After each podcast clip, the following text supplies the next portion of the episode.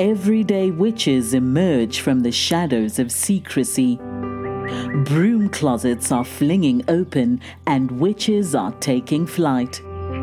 Whether you are hiding in your cozy closet or flying with pride, stay for a spell as witch casting with Theodora Pendragon and her guests share magical moments, stir the cauldron, and debunk misinformation and misconceptions about paganism, witches, and our wonderful world of magic.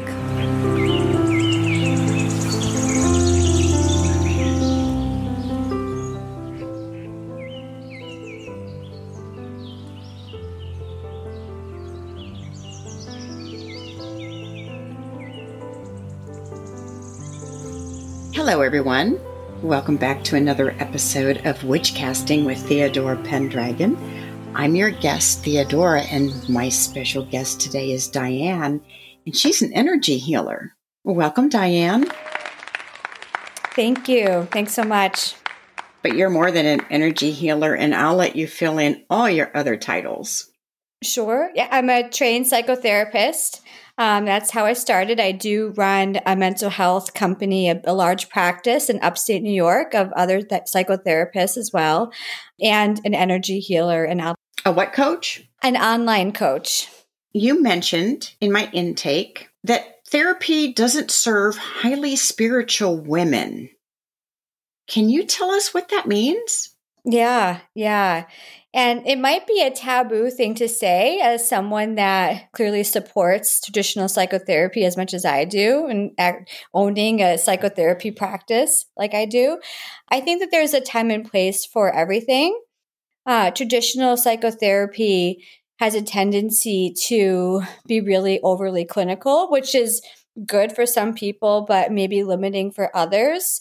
And after all these years in private practice, and especially now in both worlds, doing coaching and energy healing, also doing traditional psychotherapy, I can see that traditional psychotherapy has so many restrictions for highly spiritual people because there's not as much of a place for visualization, timeline jumping, uh, chakra healing in the psychotherapy sessions as there might be with energy healing. And just a few examples. There's a lot of other things that highly spiritual people are really interested in in their healing journey that is just not part of that traditional psychotherapy service. Can you first describe what a highly spiritual person is? Uh, sure. Well, it can mean a lot of different things. So, you know, I think that when someone hears the term highly spiritual, we always think of someone who's new agey or something like that, but not necessarily. It could even be someone who is really invested in their Christ consciousness and their Christian faith. It could be, it can be someone who is interested in the more metaphysical world anyone that is really prioritizing the role of spirit, source energy, God consciousness in their life, that's who I consider to be highly spiritual. So, traditional therapy doesn't really work for highly spiritual people. Can you tell us why? I think that sometimes it can work for highly spiritual people, but often it isn't a good fit. And I do feel that it's because it doesn't actually access that part of them. Medical necessity and clinical treatment tends to be more about your thoughts and your symptoms, aside from a spiritual crisis, right? So they're looking at how do these symptoms match up with this disorder and how can we help this person reduce the amount of these symptoms in their everyday life but then it doesn't really go into what does this mean for you as a spiritual being? What does this mean for you in your connection with God? It certainly could do that. And some providers are masterful at interweaving those things. But across the board, we do see that traditional therapy is, is symptom reduction oriented and more of a medical service than it is about really digging into yourself as a spiritual being having a human experience. What are the specific limitations of traditional therapy for this group?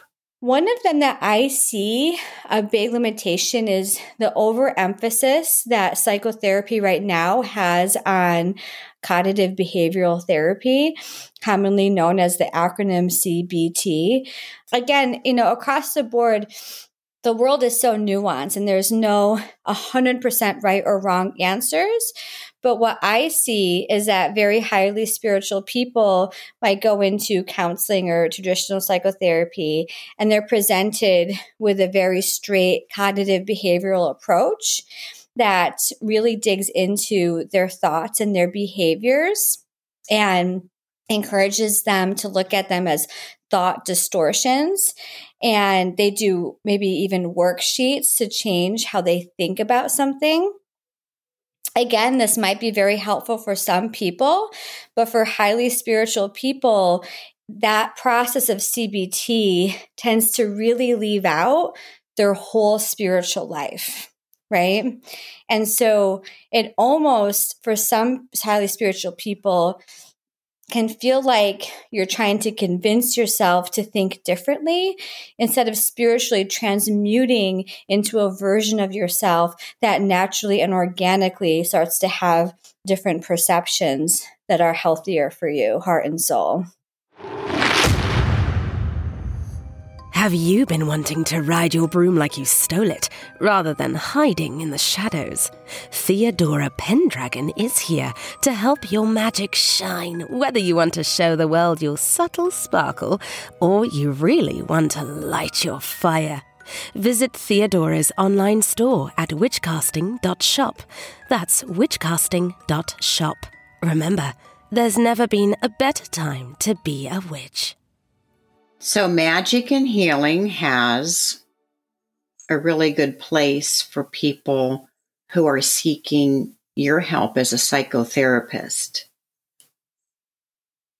How do you incorporate that treatment modality in your practice with highly spiritual people?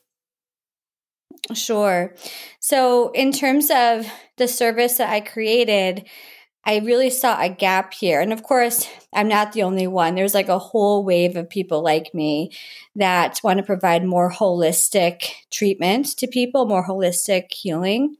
Uh, but the gap that I saw was what we're speaking about how really highly spiritual women specifically felt that psychotherapy was missing the mark. It was all at once too much and not enough for what they were looking for.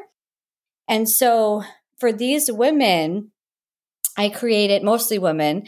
I created an online transformational and healing service where we're able to use the best of counseling methods in terms of healing and processing past traumas and past hardships, but then also interweaving the response of your chakras how your heart feels, you know, expansive work to visualize the most expansive and highest timeline version of themselves and interweaving that into the healing. Um, of course, it's hard to generalize because this can look different for every single person and depending on what they need. But those are some of the more spiritual tactics that we might use in our work together.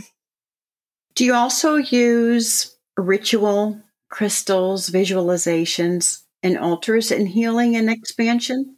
Yeah, yeah. So again, it's kind of sometimes depending on the person because ritual work is so personalized and it really depends on what that specific person is looking to do. A lot of that comes organically and naturally through the conversations that we have. When someone has lost someone very significant to them, it might be a grief rich- ritual that we co-create and design together. And because a lot of this is online and you know my clients might be in different parts of the country uh, maybe in other countries they would then perform that ritual in the way that feels really good for them. Oftentimes you know we we decide you know oh your throat chakra is really bothering you. So why don't we take a look at what crystals will help you with that? A lot of my clients are trauma survivors. So rose quartz is a huge part of what I recommend often because it helps the heart so much. Um, but all of the crystal work, rituals, visualizations that we come up with are highly personalized and coming through the work that we do together instead of like, this is something I prescribe to someone like you. There's none of that. It's all specifically suited for the person. Tell us how manifestation powers are amplified after clearing energetic resistance from past trauma and programming.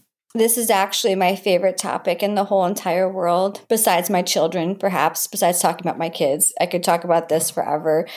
What I've noticed, I've been doing a lot of trauma work for a very long time, about 18 years now. And trauma has an energetic impact around someone's self belief and what they see as possibilities for themselves. So it creates energetic resistance in pretty underlying almost everything that they do. So if the trauma creates a belief that something's not possible for them or that they can't do something, it's really hard for them to do that next manifestation steps, which is so much based on your belief that it is coming and that it's not a matter of if, but when, because it is going to come down for you, right? When someone really processes deeply traumatic experience from their subconscious mind, um, not just the conscious mind, but deeply in the subconscious layer, and helps them to shift from, yes, why not me? Whereas before it would have been like, no, that could never happen for me. And then all of a sudden, traditional, you know, more everyday manifestation techniques can finally actually work for them. Whereas before, it was just simply out of reach because of that fundamental belief that it wouldn't happen, that it wouldn't happen for them, or that something good like that was just not reachable. It's kind of like clearing the channel. You know, like the channel was blocked, the door was closed. And when you do that deep trauma work, it just organically opens that ability to channel the manifestation. You went to school for a very long time to be a psychotherapist. Is that correct? Unfortunately, yes. I know I've been there. yeah, yeah. In any of your classes, did they cover this type of treatment modality? No, no. And to be honest, um, back then, when I was a 20 year old child studying this stuff, a lot of what I do now, I literally laughed out loud about. You know, a lot of the techniques that I use as a more spiritual practitioner are something called EMDR and brain spotting and energy tapping. Um, I found these things to be far fetched and that it couldn't be true, you know, but the older you get, the more you realize that you really don't know much about anything and you start to open up your mind a little bit more. And the more that I observed fellow humans and how the energy of trauma and emotional pain actually shows up, the more I became a believer in um, energy methods such as what I used to make fun of EMDR and energy tapping. Brain spotting did not exist back then, but I'm certain I would have poked fun at it too as a, as a 20 year old kid if I could have. Once you sit with enough people and uh, you're able to really observe and intuit into how the energy of emotional pain shows up, it's really undeniable that it is such a holistic experience, mind, body, and soul. And it does not just show up in the brain as thoughts or memories at all. It's way more complicated than that. So, they taught us that these techniques exist, these these energy healing techniques. In terms of interweaving spiritual healing, there certainly wasn't any of that. Not that I can blame them because I went to a clinical program, a, a clinical mental health program. So perhaps it wasn't the place for that. But also in terms of going beyond healing just for healing's sake. You know, for me, and for the clients that seek out working with me, healing is not just to heal, but you heal to have that amazing relationship and you heal just to help your children have the best emotional uh, wellness possible. You heal to be able to put yourself in a position of receiving abundance or to have the most peaceful life with ease. So it's not just healing to reduce symptoms. And of course, I went to school, you know, 20 years ago. So I think things might have changed, you know, since then. But um, on the other hand, there definitely has been an emphasis in traditional therapy and mental health to heal just to reduce symptoms when healing really can be so much more than that. And I felt that was missing back then as they were training us. You weren't a believer to begin with. So, how did your spiritual path begin? My spiritual path, path actually did begin around that time when I was in graduate school, but it was a more personal process. I was really studying Buddhism very heavily at that time, and that was maybe my my first opening into what was then considered to be a non traditional form of spiritual practice. Now it's very, very common to practice Buddhism, you know, and meditation. It was considered way more taboo back then than it is now. I'm sure you remember, you know. I would say that in terms of recognizing myself as a more spiritually motivated practitioner, that certainly came after I started practicing a technique called that EMDR that we were referencing before. Because once I started using EMDR for people recovering from trauma, it was undeniable that emotional pain has an energetic source and that people felt it along their chakras and that their connection to source or to God or to all that is, whatever you want to call it, was a huge part of their success in healing. And also a huge part about not just healing for healing's sake, but really being able to thrive after significant hardship. You know, that spiritual connection was so hugely important. And I recognize that because as people were healing from trauma with EMDR, their connection, their interconnectivity um, to their families, again, to God, to whatever it was that they felt spiritually called to, strengthened, and the momentum of their healing would just go. And so the more I bared witness to that, it was just impossible not to see it, you know. And one thing led to another. And I just studied more spiritually based techniques. Uh, I would interweave my Buddhist practices in the work with clients. Um, never in a way that I expect them to become Buddhists themselves, but just interweaving it. And uh, all these years li- later, uh, this is the way that I, I choose to work with people. Working with clients, bringing up spirituality sometimes can be difficult. Is that part of your intake process, or does that come out during therapy as far as addressing their spirituality to decide if that's a good treatment modality for them?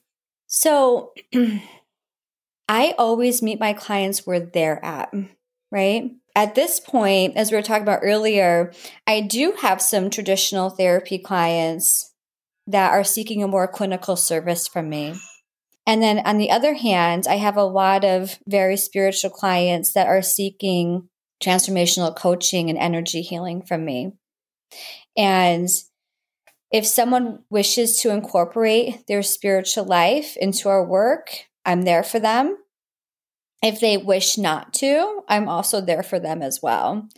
But I will say that because of what I do, the vast majority, I'm talking 98% of my clients know that I'm a very spiritual person and decide to work with me for that reason, you know. And that said, but our spiritual beliefs don't always align either, you know. So I identify myself as a pagan Buddhist, and some of my clients are very devout Christians, and we incorporate their faith into our work very easily. And they know that we have a difference in, in spiritual practices, but it's about them, you know, and it's about them creating their own healing experience with me. I'm just their assistant on that. Now, that said, when I do have someone who's coming to me for more traditional psychotherapy, I, I leave that choice up to them. You know, uh, if they want to incorporate that, then I will in a, in a clinically appropriate way. But I kind of let them take the lead. They sometimes they call it being the tail of the comet, where your client is the comet and you're following behind very closely along with them, but you're letting them lead the way. Client centered therapy. Yes. That's what they would tell us in school, right? Always. Yeah. The most important part of therapy is that. Yeah. Right. Really, when you think about it, you are a pioneer of this treatment modality. I know lots of therapists, but not too many people talk about this kind of therapy. You know, th- thanks for saying that. I do feel like there's probably a lot more like me out there, you know, and I think that the zeitgeist of our world right now is calling for this. So I kind of feel like I'm a product of where we are on the spiritual path or humanity or or change cultural changes that are happening, you know, more than anything else. Um, I believe that there will always be a place for traditional therapy, and I'm a huge supporter of it. You know, my company has three locations, and we're going to be opening a fourth in this year as well. So I'm definitely someone who supports it. I think there's beauty behind it. But I think that also having it doesn't have to be the answer for everyone. And now that we have online coaching and we have access to so many people around the world, thanks to the internet, people really can pick and choose this is the right healing path for me. You know, so it doesn't always have to be, oh, you know, you you have trauma that you're working on or you have some adverse experiences that you want to reprogram therapy in the traditional sense doesn't have to be the one and only. And I'm really glad to live in a time where that's available. I mean, back when I was a kid, it was taboo just to even say you were having a bad day, you know? and now here we are, uh, you know, 30 years later, and we have all these ways of addressing our emotional health, is addressing our spiritual growth. And it's been amazing to bear witness to. What advice would you give someone who's looking for a therapist like you who blends scientific and neurological interventions with ancient spiritual practices? I always tell everyone shop around. You know, like don't feel like you have to reach out to one person, you get an appointment, and that's your person, right? I think that there are so many different providers, and having a good fit feeling seen, heard, and understood, and actually liking the person in front of you is like a huge portion of the success of any healing modality that you would use, right? So, what I would say is allow yourself to be non committal, allow yourself to interview different practitioners, see therapists, and really find what is speaking to you and what feels really comfortable. The healing work is sometimes a really treacherous journey, and you're not always going to want to sit down and talk to that person, even if you really do like them a great deal. But you should feel solid in your choice. It shouldn't be too much of a task to have to schedule with this person. I hope that makes sense. It makes sense 100%.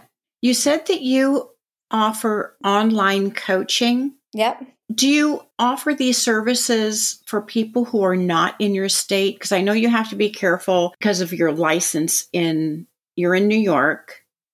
But as a coach, you could help people outside your state where you're not licensed. Is that something that you do? It is something I do, albeit very carefully. As a licensed psychotherapist, it's very important that I'm only giving treatment and psychotherapy to reduce symptoms if someone else is in New York State where I'm licensed to practice. People that I see outside of New York State or outside of the US in different countries, these are people that do not have symptoms that are medically necessary to treat, but they want to do expansion work. They want to heal on, on something like um, a difficult relationship with a past partner or a difficult relationship with a, a parent. Or you know we work on healing the relationship their relationship with money. So these are not clinical issues that require a clinical treatment.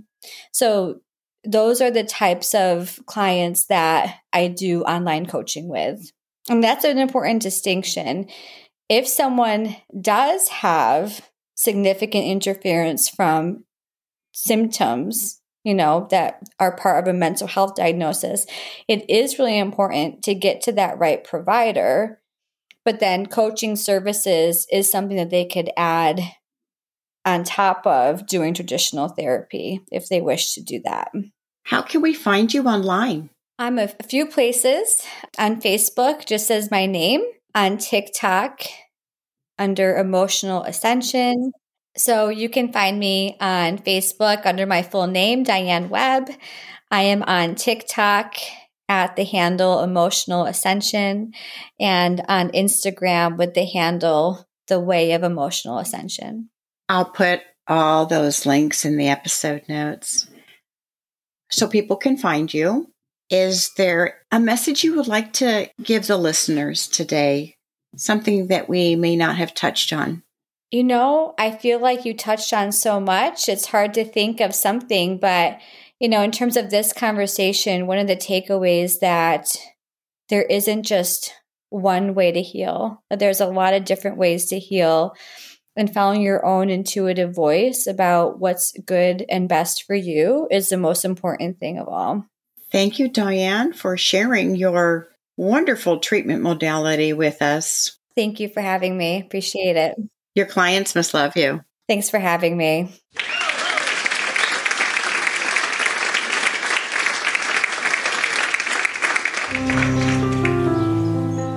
For joining us for Witch Casting with Theodora Pendragon. Have a burning question or have a topic you'd love Theodora and her guests to discuss on the show? Contact her through Instagram at Theodora Pendragon. If you enjoyed this episode, make sure to subscribe so you don't miss the next one. And help us spread the word by leaving us a rating and review and sharing it with your friends. See you next time, and may your magic always shine.